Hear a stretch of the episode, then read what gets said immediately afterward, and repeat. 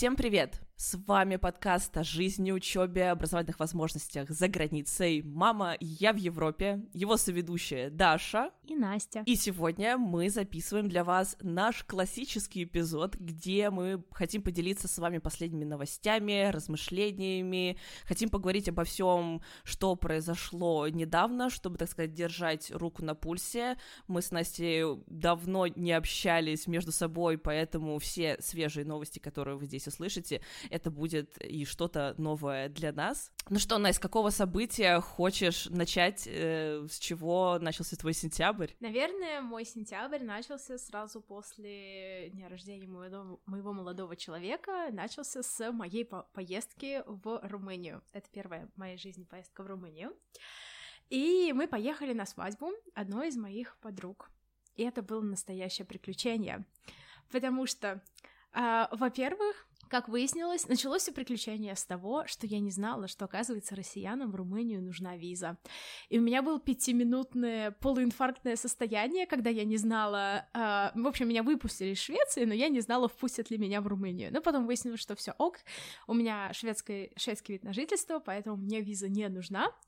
А, но все, скажем так, э, интересное, что там было, это, конечно, связанное с их традициями, потому что в Румынии а, также, так, ортодокс, это на английский, по-русски это православная церковь, да. А, насколько я помню, вот, и там, значит, была такая, вот знаешь, первая церемония православная церковь, и потом такая обычная, знаешь, шатровая свадьба классическая mm-hmm. на 300 человек. О, боже а, мой. Для тех, кто, для тех, у кого очень много ограничений коронавирусных, я представляю какой-то шок, а, для нас из Швеции это шок поменьше, но тем не менее было классно. А, мне очень понравился Бухарест. И единственное, что у меня было, конечно, удивление, потому что я не совсем... Ну, как бы, Бухарест... Э, в смысле, сори, э, Румыния — это Европейский Союз, Евросоюз, но не Шенген а, поэтому, соответственно, нужна виза, но дело в том, что так как я думала, что это Евросоюз, я ожидала немножко другую экономическую ситуацию в стране, и для меня немножко, конечно, было, ну, как сказать, ну, культурный шок. У нас там были еще очень веселые поездки с таксистами, а, в три часа ночи, когда шесть человек в машине, где может быть а, только водитель и три пассажира из-за коронавируса. Вот, да, это было вот что-то с чем-то. Насколько я помню, это вообще, в принципе, первая свадьба, на которой ты побывала. Да, да, это первая свадьба в моей жизни. Вопрос специфический есть такой, чем и как развлекали гостей, и если у них традиция конкурсов, тамады, ведущего на свадьбу, вот это все. А мне кажется, что вот у нее была не совсем супер традиционная свадьба, то есть да, у них была вот православная церковь, и я когда родителям сказала, они мне вроде бы сказали, что в России, ну, в православной церкви в России тоже такое есть. А, там короны им надевали, моим родителям вроде бы над головами держали. А потом они там водили хороводы вокруг какого-то стола рядом с алтарем. Вот это было сложно понять, потому что там говорили на румынском. Э, на удивление, я как бы знала, что румынский — это латинский язык, звучит как итальянский. И мне было достаточно, ой, мне было достаточно легко ориентироваться, потому что если ты знаешь итальянский, испанский и французский, даже на небольшом моем уровне, ты там, ну, не совсем пропадешь, скажем так. А, на удивление, очень много румын говорит на английском языке очень хорошо, то есть, допустим, на свадьбе Класс даже самые пожилые гости, они разговаривали на английском языке, мы там со всеми mm-hmm. вели беседы, там бабушка ей там, я не знаю, чуть ли не 80 лет, она к тебе подходит, там что-то тебя спрашивает, я такая, вау. Но, скажем так, у них тоже такая, ну, скажем так, семья, заж... обе семьи достаточно uh, wealthy, зажиточные, если так можно сказать. Вот. А по поводу того, как свадьба проходила в шатре, а, это была просто классическая свадьба, ну, знаешь, как в Америке, допустим, смотрят кино. Uh-huh. А, не было никаких конкурсов, было очень много песен, плясок. Одна песня была на русском, а, видели ночь, гуляли всю ночь до утра, вот это вот. А, вообще, а, мы очень боялись, потому что, так как мы не говорим на румынском, нам бы было сложно ориентироваться. Единственный момент, где мы не ориентировались, но нам и не надо было, это когда в конце свадьбы бросали бросали букет, и там что-то нужно было делать э, подругам невесты, и что-то нужно было делать лучшим друзьям жениха. Вот, но там нам не надо было ориентироваться, потому что мы были отдельной группой, у нас был отдельный стол для интернациональных гостей, свадьба была в стиле музыки, то есть там везде пластинки были, знаешь, такие виниловые. Мгм. И а, нет, конкурсов не было, была больше, знаешь, как такая вечеринка в конце. Мгм. То есть там были и танцы, был танец жениха и невесты, и мы даже как-то поучаствовали в нем, нам там по-быстрому объяснили, что делать. А, но вот из традиций было, да, первый танец и последний ам, букет тос, ам, бросание букета. Со многими интересными людьми познакомились, потому что там, допустим, у них было... А, интересная вещь, которой нет в России, как мне кажется. А, у них есть, типа, для жениха и невесты godparents, крестные родители, как бы крестные родители паре, потому что у нас же есть крестные родители ребенку, а вот у них есть крестные родители паре, и там была пара, которая... Там есть определенные, значит, условия, которые эта пара должна выполнить. Они должны быть супер религиозными, да. А потом они еще должны быть женаты, они должны быть, ну, как-то относиться к семье или что-то вроде такого, или близкими быть. Вот, и там была пара, которая приехала из Швейцарии, и они врачи, там э, женщина, она занимается больными раком, и мужчина, он, по-моему, просто хирург, вот. И очень было, конечно, интересно знакомиться с разными людьми. И там была какая-то девушка, она художница из Лондона, там у нее грант и еще что-то. А, и она, значит, при- representative um, of underrepresented artists in UK. То есть вот этот момент тоже, конечно, очень интересный. И еще эта свадьба помогла мне, немножко из личных инсайтов, немного по-другому взглянуть на свою жизнь, потому что я все-таки постоянно в пузыре людей, которые живут как я, то есть они путешествуют, у них э, интернациональные вторые половинки, они там постоянно куда-то ездят на конференции, занимаются наукой, и для меня моя жизнь, ну это, ну это нормальная жизнь, знаешь, типа bare minimum. А когда ты разговариваешь с людьми, некоторые, конечно, из вежливости там поохают, пахают, но некоторые люди прям настолько в шоке, когда ты даже, ну, чуть-чуть делишься чем-то из своей жизни, что ты такой, о боже, я живу интересно, оказывается. И, наверное, второе, что исходит из первого, это что у нас в Швеции началась светская жизнь. Во-первых, я не помню, я говорила Даша или нет, но нам вчера пришло письмо. Это не письмо, это не от государства, это не от чего-то, это от одного из департаментов университета, а, где они сказали, что типа, ну как-то они так сформулировали, что звучало как типа, все, коронавирус закончился, мы возвращаемся к нормальной жизни. И я такая читаю письмо и такая думаю, а, ребята, мне кажется, вы что-то не то написали. Но на самом деле в Швеции уже снимают практически все ограничения, и у нас начинается светская жизнь. Ух ты, ух ты. э, Да-да-да, на которую я вообще не рассчитывала, потому что один из моментов, которого, которого мне немножко не хватает, которого у меня, ну, не то, чтобы у меня это было в России. То есть в России самое светское, что я делала, это ходила, типа, в драмтеатр. Мгм. Вот, такой был выход в свет, скажем так. Но мне очень нравится немножко там наряжаться как-то и чувствовать себя, ну, как-то, я не знаю, культурные беседы и вот всякое такое. Вот, и тут у нас начинаются диссертационные ужины. То есть э, в Швеции, ну и во всем мире есть разные традиции диссертационных ужинов. Там, когда мы были в Швейцарии, там была интересная традиция, что человеку делают а, типа цилиндр, и на этом цилиндре должно быть все, что а, презентует этого человека. Там, допустим, у нас был парень из Италии, который интересовался футболом и делал определенные эксперименты, и вот ему сделали гигантский цилиндр с мокой, и, я не знаю, с футбольными мячами, еще чем-то. А, и вот, да. А в Швеции это делают следующим образом. А, так, я извиняюсь, у меня тут дрель. Зачем-то.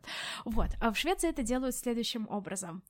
А, в нашем департаменте люди а, фотографируют всех, потом подписывают большой альбом, а, собирают деньги на подарок, а потом, значит, арендуют либо ресторан, либо один из домов студенческих объединений, студенческих сообществ, вот как я их называю, нациями постоянно.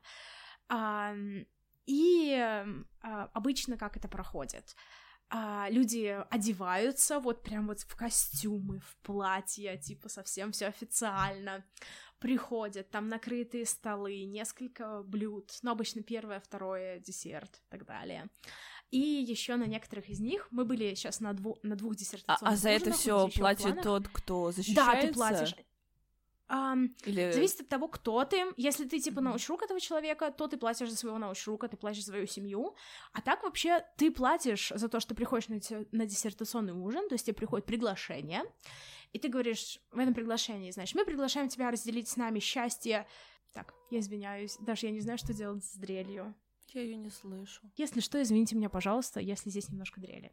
Вот, значит, э, тебе приходит приглашение. В приглашении написано «А, «Приглашаем вас разделить радость того, что, возможно, я защищу диссертацию, потому что диссертационный ужин, он в тот же день, как ты защищаешь диссертацию, и, по идее, ты не знаешь э, конец ну, как бы, финальный результат.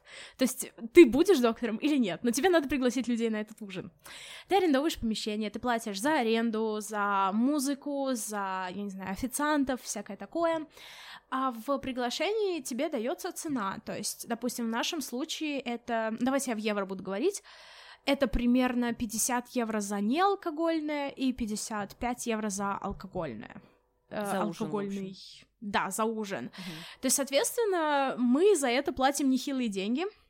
uh Если меня сейчас кто-то слушает, э, кто посещает диссертационные ужины, и ему очень нравится, я бы сказала, что это того не стоит. Но это стоит того, чтобы разделить радость с человеком, особенно если ты знаешь этого человека. То есть ты не идешь прям совсем ко всем людям на диссертационные ужины, иначе, во-первых, ты разоришься, во-вторых, даже вот из нашего департамента у нас больше 40 PhD студентов, и, допустим, этой осенью у нас выпустится, ну, типа, «А, я не знаю, я сейчас боюсь сказать слишком большое число, но 5 человек точно у нас выпускается. Соответственно, 50 евро 5 раз. Ну и плюс еще они иногда накладываются друг на друга по времени. Вот. И еще интересная вещь это то, что ты поешь всякие песни, включая то, что ты на шведском поешь всякие традиционные песни. То есть тебе дается такой, такая книжечка, там есть тостмастер. Тостмастер это тот, кто, значит, анонсирует речи э, и отвечает за порядок вечера. То есть у тебя даже какое-то определенное развлечение есть. Вот, и да, вот началась такая жизнь, и мне, кстати, ну, мне пока что нравится. Э, немного, конечно, ты, ну, и устаешь, иногда бывает немного скучновато, иногда слишком поздно, потому что мое расписание сна сбилось вообще э, отдельно. Э, будем его восстанавливать, хорошо, что я знаю как. Э, об этом мы поговорим на Патреоне, кстати говоря, в следующем месяце. Да, в в эпизоде в специальном эпизоде, вот, но сейчас у меня такое ощущение того, что вау, то есть я немножко уже привыкла к такому, знаешь, очень спокойному образу жизни, потому что Упсала — это очень маленький город, и даже, я не знаю, если очень хочется на выходных идти в ресторан, мы уже перепосещали, ну, большинство ресторанов. Uh-huh. И плюс еще мне для светской жизни нужен немножечко повод, и особенно когда есть большое количество людей, которые вот в таком настроении, знаешь, это было классно. Слушай, мне кажется, вот. это вообще очень здорово, и то, что этому значению, то, что ты защитил дип- диссертацию, стал доктором, и проводишь такое торжество, оно как будто бы приравнивается по значимости со свадьбой, да, то есть вам приходит официальное приглашение, ожидается, что вы будете одеты нарядно, вот это вот все. И я такая, вау, класс, я тоже хочу походить на такие диссертационные ужины, но мне кажется, что здесь во Франции здесь настолько все. Вообще какие-то французы очень такие тусовщики, потому что ты защищаешь э, диссертацию, потом идет фуршет, где другие ребята из лаборатории, преподаватели, да, кто угодно, ну, а потом что? Потом вечеринку надо устраивать, понимаешь? И... А я хочу вот на диссертационный ужин. Я готова заплатить. Ну, даже тебе придет приглашение. Я заплачу за ужин, но ты купи билеты. А можно приглашать вообще кого угодно, да? Я не обязательно да, должна конечно. быть... Блин, Настя, да. пригласи меня на свой конечно. ужин. Вау, все, супер. Конечно, это, это идет по умолчанию. И я, кстати, согласна со свадьбой, потому что сначала, когда я увидела приглашение на диссертационные ужины. А, я не была на диссертационном ужине, потому что там была корона, в общем, и никто их не проводил, ну, в таком виде. Вот, но я хочу сказать, что сначала а, я к этому не отнеслась серьезно. когда мне, когда там, в общем, обычно дресс-код прописывается. И в этот раз был дресс-код для первого ужина Fabulous, для второго ужина Smart Casual. Uh-huh. И вот когда я первый ужин увидела Fabulous, о, первый дресс-код увидела Fabulous, и я такая думаю, блин, а как это Fabulous? Типа, насколько Fabulous? А, и сначала я, ну, не воспринимала это всерьез, обычно в Швеции, потому что все ходят, я не знаю. У, у нас тут, ну, как бы, ребята защищают, когда свои лиценшиейты, это типа, когда половина PhD, ну, как в России кандидат в доктора, допустим они на свою презентацию приходят в джинсах и рубашке. Uh-huh. Ну, то есть, когда ты думаешь о диссертационном ужине, ты не думаешь о том, что они прям нарядятся. А потом я что-то, знаешь, как-то вот подумала, и вот как вот Даша правильно сказала про свадьбу, а, я подумала, что, блин, а вот свадьба, ну, ты можешь в жизни хоть пять свадеб себе сделать, а диссертация — это что-то, ну, такое, это Кстати, реально да. достижение, ну, знаешь... Вот, и я такая подумала, блин, а вот я тоже хочу, наверное, диссертационный ужин, я хочу пригласить своих друзей. Конечно, ты приглашаешь также своих коллег, а, я не знаю, руководителей, также свою Uh, ну, я не знаю, это можно назвать комиссией или нет. В общем, у нас есть оппонент и еще какие-то дополнительные люди, экзаменаторы. Ты их тоже приглашаешь. Но это проходит очень, скажем так, тепло. Особенно вот последний ужин, который у нас был, это был ужин uh, грека. И, во-первых, он сделал тематический ужин Греция, то есть у нас было все в греческом стиле. А во-вторых, там были ребята, которые, ну, прям настолько влюблены в этого парня, что они там, они ему PS4 подарили, PlayStation 4 Ого. подарили, кучу игр, всякое такое. И речи, которые они говорили, вот ты реально слушаешь их и плачешь. И руководительница так, такую речь сказала. И такой, знаешь, подарок осмысленный. Mm-hmm. То есть реально вот когда ты знаешь человека и знаешь, чем он увлекается. И я такая, я была там настолько тронута, что я, ну, на самом деле, да, вот когда Даша сказала, что диссертационный ужин — это, это не меньше свадьбы. Mm-hmm. Да. Ну все, я буду через сколько? Через года два, да, наверное, э, ждать э, приглашения. Через три. Я потому что а, сейчас два года 3. закончила, у меня еще три года, да. Окей, окей много что может произойти Ой. за три года, но это событие да. я очень постараюсь не пропустить. Да. Uh, следующее, что я хотела поделиться, это то, что, кстати, связано с диссертационным ужином неожиданно, потому что на самом деле я как бы откладывала такие, знаете, пунктики. Э, один из highlight ов, который у меня сейчас есть, это то, что я приняла решение пока что закруглиться с испанским, то есть он у меня сейчас на законченном А2 уровне, и начать со шведским. Но на последнем диссертационном ужине, то есть это было в пятницу, 1 октября, а, мне неожиданно пригодился в Швеции на диссертационном ужине а, парня, который из Греции, мне пригодился мой испанский. Так получилось, что меня посадили на стол, где были в основном испаноговорящие люди, и в центр этого стола. То есть даже не с той стороны, где я могла бы просто спокойно с своим молодым человеком общаться, нет. И это было прикольно, потому что я понимала абсолютно все, о чем они говорят. Они очень хотели говорить на английском, но я такая типа, ребята, все нормально. Но пасанада, давайте вы будете говорить на испанском, я буду тренировать себя. Я с ними не говорила активно, потому что, во-первых, я очень сильно боялась, а во-вторых, у меня еще немножечко такая штука, что я пытаюсь а, говорить типа консистенции на одном акценте. То есть я говорю на испанском mm-hmm. акценте, соответственно, это означает, что я говорю не с, а с. Например... Сапелявис? А, Uh, да, да, да, да, uh-huh. да. А, например, какое-нибудь слово. Барселона. У меня первое слово, которое приходит, ну, Барселона или Барселона. Мне пришло на ум, на ум слово харасо. Это слово означает, что ты берешь вазу и бьешь кого-то. Извините за такое слово, просто это хорошее, да. если вы, если вы в Латинском Америке, в Латинской Америке, вы бы сказали харасо. Вот. Ну, в общем, суть в том, что я иногда стоп, ступорюсь, когда я слышу другой акцент, мне проще его понять, то есть Латинская Америка, мне гораздо проще понять этих ребят, но при этом я начинаю ступориться, когда я говорю, потому что мне кажется, что я стрю... Ну, так как я не из Испании, гипотетически мне все равно, как говорить там харасо или харасо. Um, но при этом мне начинает стрёмно становиться, типа, сохранять акцент испанский. В общем, неважно. Да, вот так вот. Но я начала шведский, и мой инсайт — это то, что после занятий э, сленгода испанским, это когда у тебя новый учитель, новая группа, маленькая группа, что плюс, э, это любое время, там много плюсов на самом деле, но я сейчас занимаюсь в постоянной группе с одним и тем же учителем, и насколько у меня повысилась мотивация, потому что мне нравится учитель, мне нравятся ребята в группе, я боялась, что я буду где-то там болтаться в отстающих. Я не в первых, я не в первых рядах, но я и не в отстающих. То есть я такая, знаешь, типа золотая серединка. И э, на удивление и на мое счастье, мне это служит как мотивация. То есть у нас есть напечатанный учебник, который я купила. А, мы там занимаемся какими-то упражнениями, мы разговариваем. У нас группа, получается, вместе с учителем, это 8 человек, то есть 7 учеников, один учитель.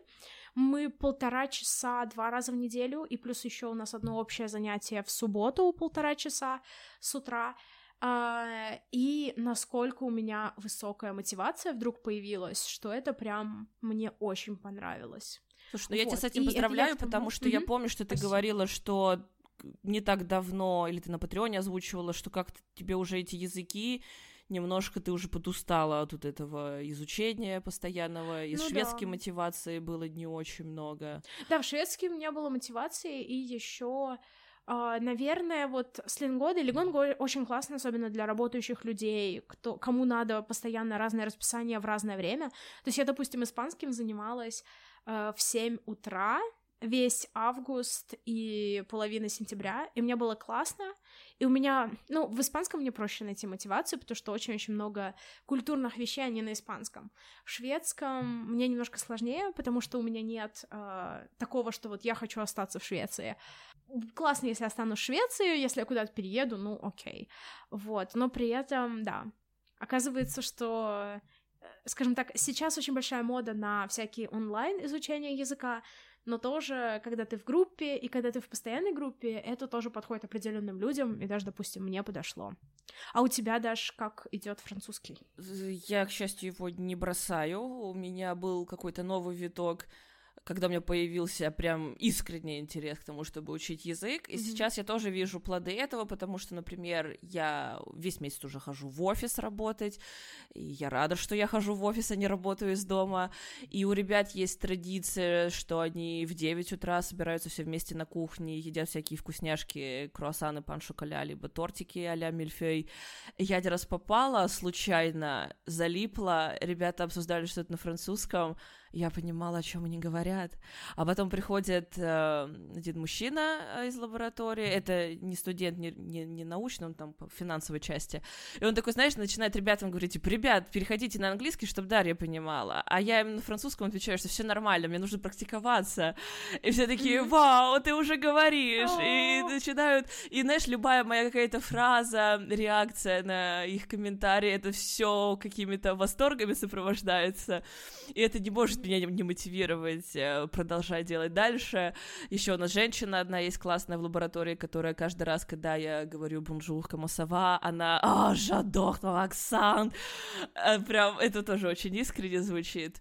Э, поэтому, да, французский продолжаю, использую его поактивнее в каких-то бытовых ситуациях, а, но думаю, что мне тоже уже, знаешь, уже получается я больше года в такой системе, что два раза в неделю у меня онлайн занятия. Мне кажется, мне как будто какого-то разнообразия немножко тоже не хватает.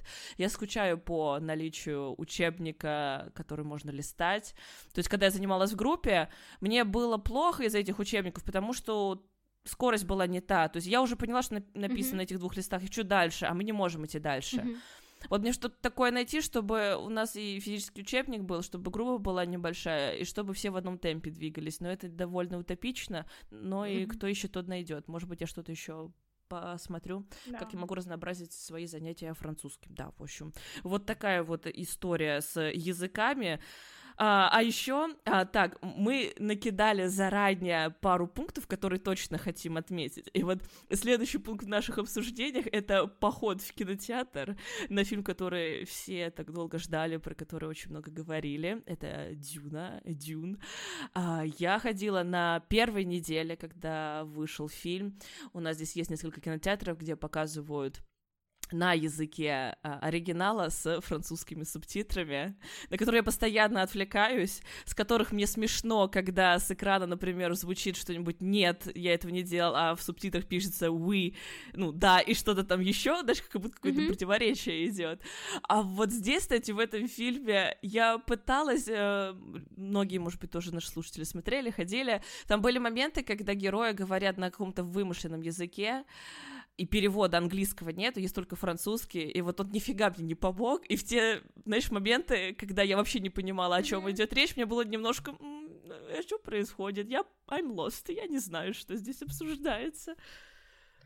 У меня было то же самое, потому что у нас все эти моменты были на шведском языке, и я понимала только почему-то, когда они говорили про убийство. Mm-hmm. Я не знаю, почему у меня такой вокабуляр есть, но вот он есть. А, я, кстати, встретила очень большое количество людей, которым прям все понравилось, и для них это best movie ever. Большинство, вот. 90% комментариев это mm-hmm. чистые восторги. Ну вот мы ходили, сколько нас было? Наверное, человек 6 или 8, мы ходили компанией, и после фильма, знаешь, типа, включили свет, и мы такие друг на друга смотрим и начинаем смеяться, как я не знаю кто, там уже люди выходят из кинотеатра, смотрят на нас, что с ними не так, и все такие, что это сейчас было? В том плане, что нам очень понравились visuals, то есть как, в общем, как выглядит там все в этом кино, эм, очень классно, блин, короче, эм, очень классно то, как это выглядит, замечательно, Даш, я очень сильно извиняюсь за эту фразу, эм, очень понравилась нам музыка. Нет, не нам. Мне понравилась музыка. Кому-то кто-то вообще на нее не обратил внимания. Но мы все согласились, что это был очень классный долгий трейлер ко второй части. Да, мне вообще не хватило немножечко большего экшена. экшена. Я не знаю, или я настолько привыкла марвеловские сериалы, фильмы смотреть. И вообще, в принципе, сериалы, они же построены так, что за первую серию должно максимум всего произойти, чтобы тебе хотелось продолжать и смотреть дальше, а здесь все как-то очень так вот медленно было, тебя как-то в атмосферу вот эту, да, как в зыбучие пески тебе все это должно было погрузить. Но я, признаюсь, я не поддалась этому очарованию. То есть, да, визуально выглядит красиво, но, в принципе, я не испытала каких-то особых чувств и эмоций. А музыка вообще меня не тронула, и даже наоборот. Я в нее слышала очень много религиозных каких-то отсылок, и несмотря на то, что Ханс Симмер писал музыку, как-то мне не, не очень. Ну вот, и... насколько я поняла, в фильме, в смысле, извините, в книге в начальной, там очень много именно параллелей с религией, и я сейчас не хочу говорить, потому что я не читала книгу, но там очень много религиозной критики. Окей, okay, не буду говорить, потому что не читала книгу, но мне очень понравилось одно сравнение. Я умудрилась каким-то образом а, посмотреть отрывок, а, мне скинули...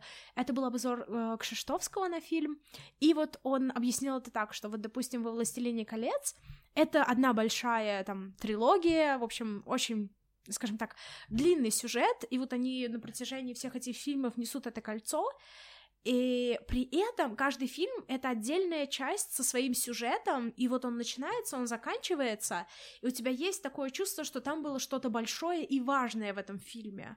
А здесь такое ощущение, будто тебе просто одну треть фильма вот так вот обрезали, и все.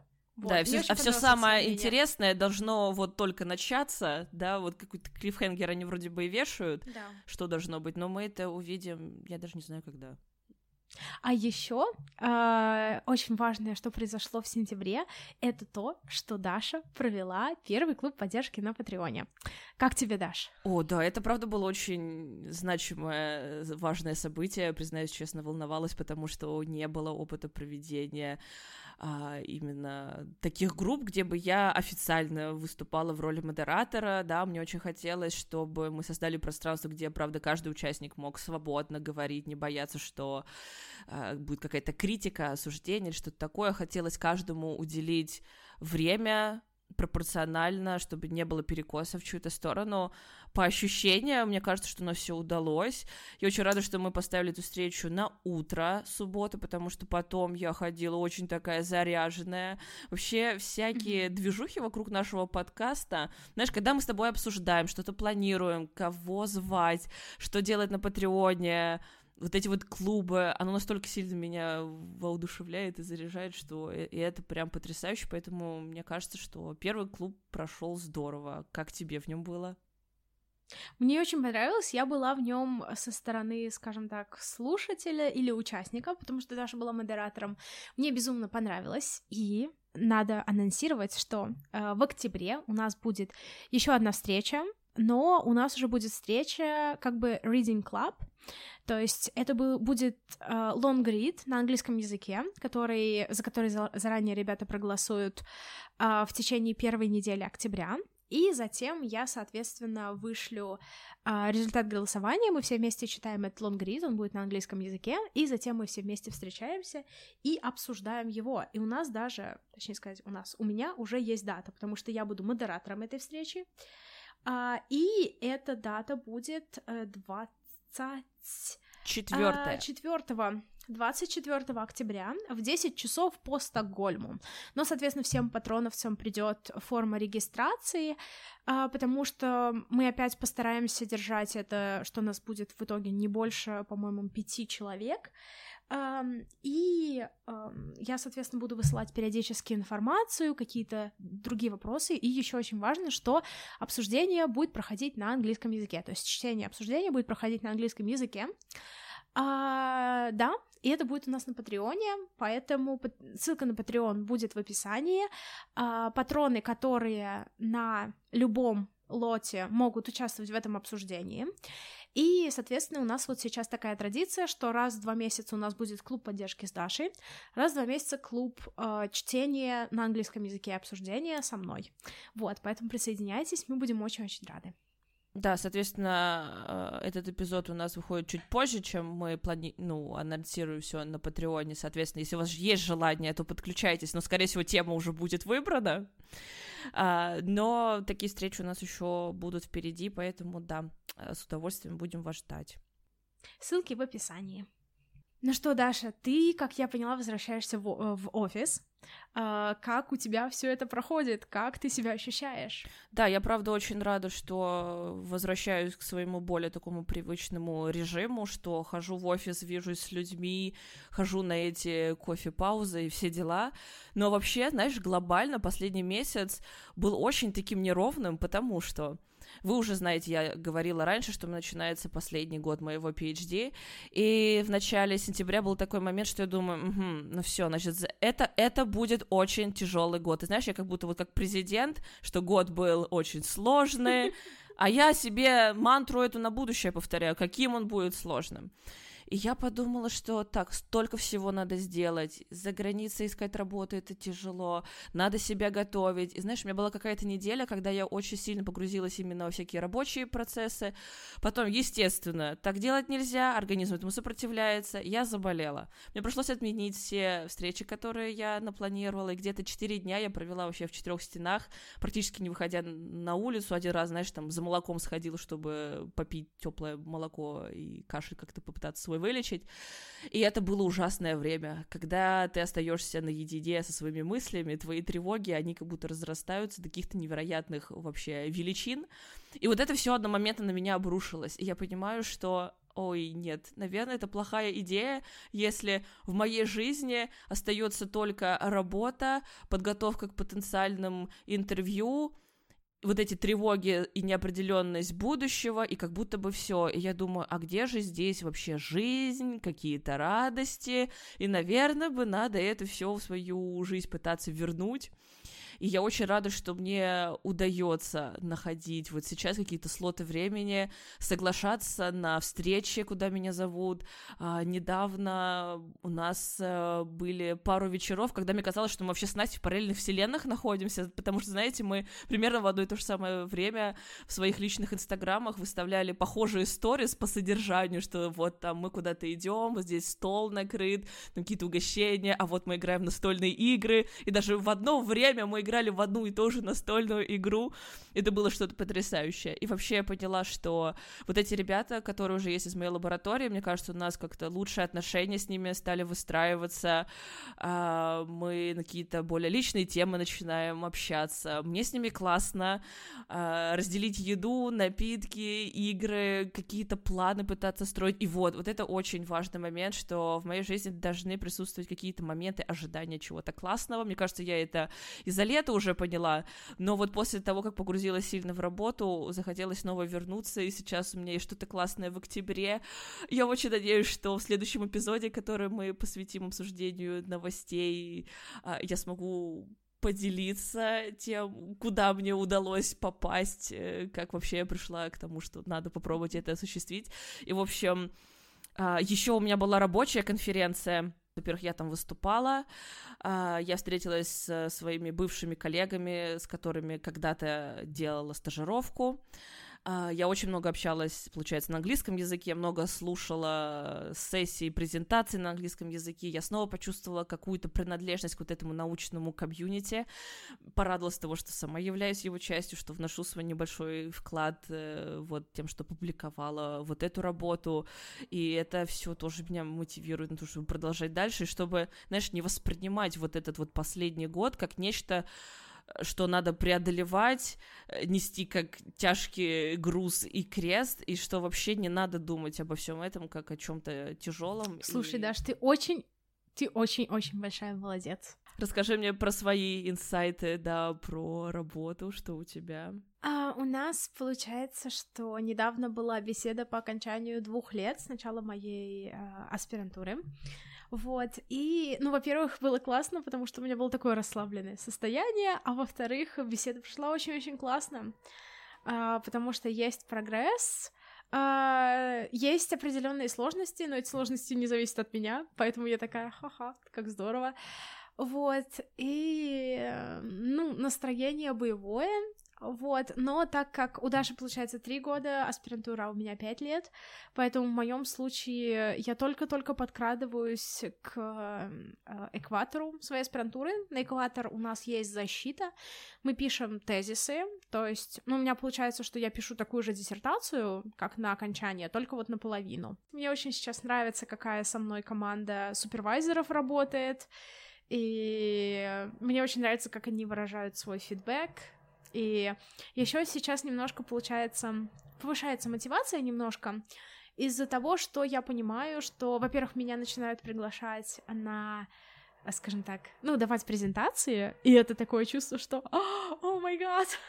я уже чего-то там значу. А, при том, что это даже не мои супервайзеры, а другие люди. И а, классно то, что немножечко начинает проясняться а, как будет с конференциями? Пока что еще непонятно, потому что у нас будет очень большая конференция в Австралии. А Австралия сидит на локдауне. Вот, поэтому мы пока что не очень верим, что мы туда поедем, но, скажем так, а, я постоянно, скажем так, забываю, что ценность PhD — это также путешествие, потому что два года э, было, были в короне, вот, не знаю, как это будет в будущем, но надеюсь, что вот оставшиеся три года, которые у меня есть, я, значит, успею поездить на конференции и всякие еще другие штуки поделать, вот. Пока что мотивация у меня достаточно большая. И, что мне нравится пока что, это то, что после того, как я вернулась из отпуска, я соблюдала work-life balance. И это просто ей! И еще один из инсайтов — это то, что а, я умудряюсь скажем так, не просто соблюдать work-life balance, но при этом себя не слишком загонять в социальные интеракции, потому что, допустим, что происходило в мои первые месяцы PhD, до того, как корона грянула, это то, что в течение недели это просто нереально. Ты постоянно, ты каждый вечер тебя куда-то приглашают, или ты должен сам что-то организовать, потому что тебя уже столько раз пригласили, что уже неприлично, вот, и это постоянно going out, и да, я в какой-то момент очень сильно устала от этого, и в корону я просто такая, фух, thanks God, вот, ну, это, конечно, ужасно звучит, но в том плане, что, да, сократились социальные интеракции, вот, а сейчас я так научилась как бы между этим всем лаврировать, лавировать, сори, лаврировать, лавировать, э, что пока что мне нравится, что у меня есть время, которое я провожу дома, время, которое я провожу с друзьями, время, когда я работаю, время, когда я занимаюсь какими-то проектами, и как ты это все знаешь лагом.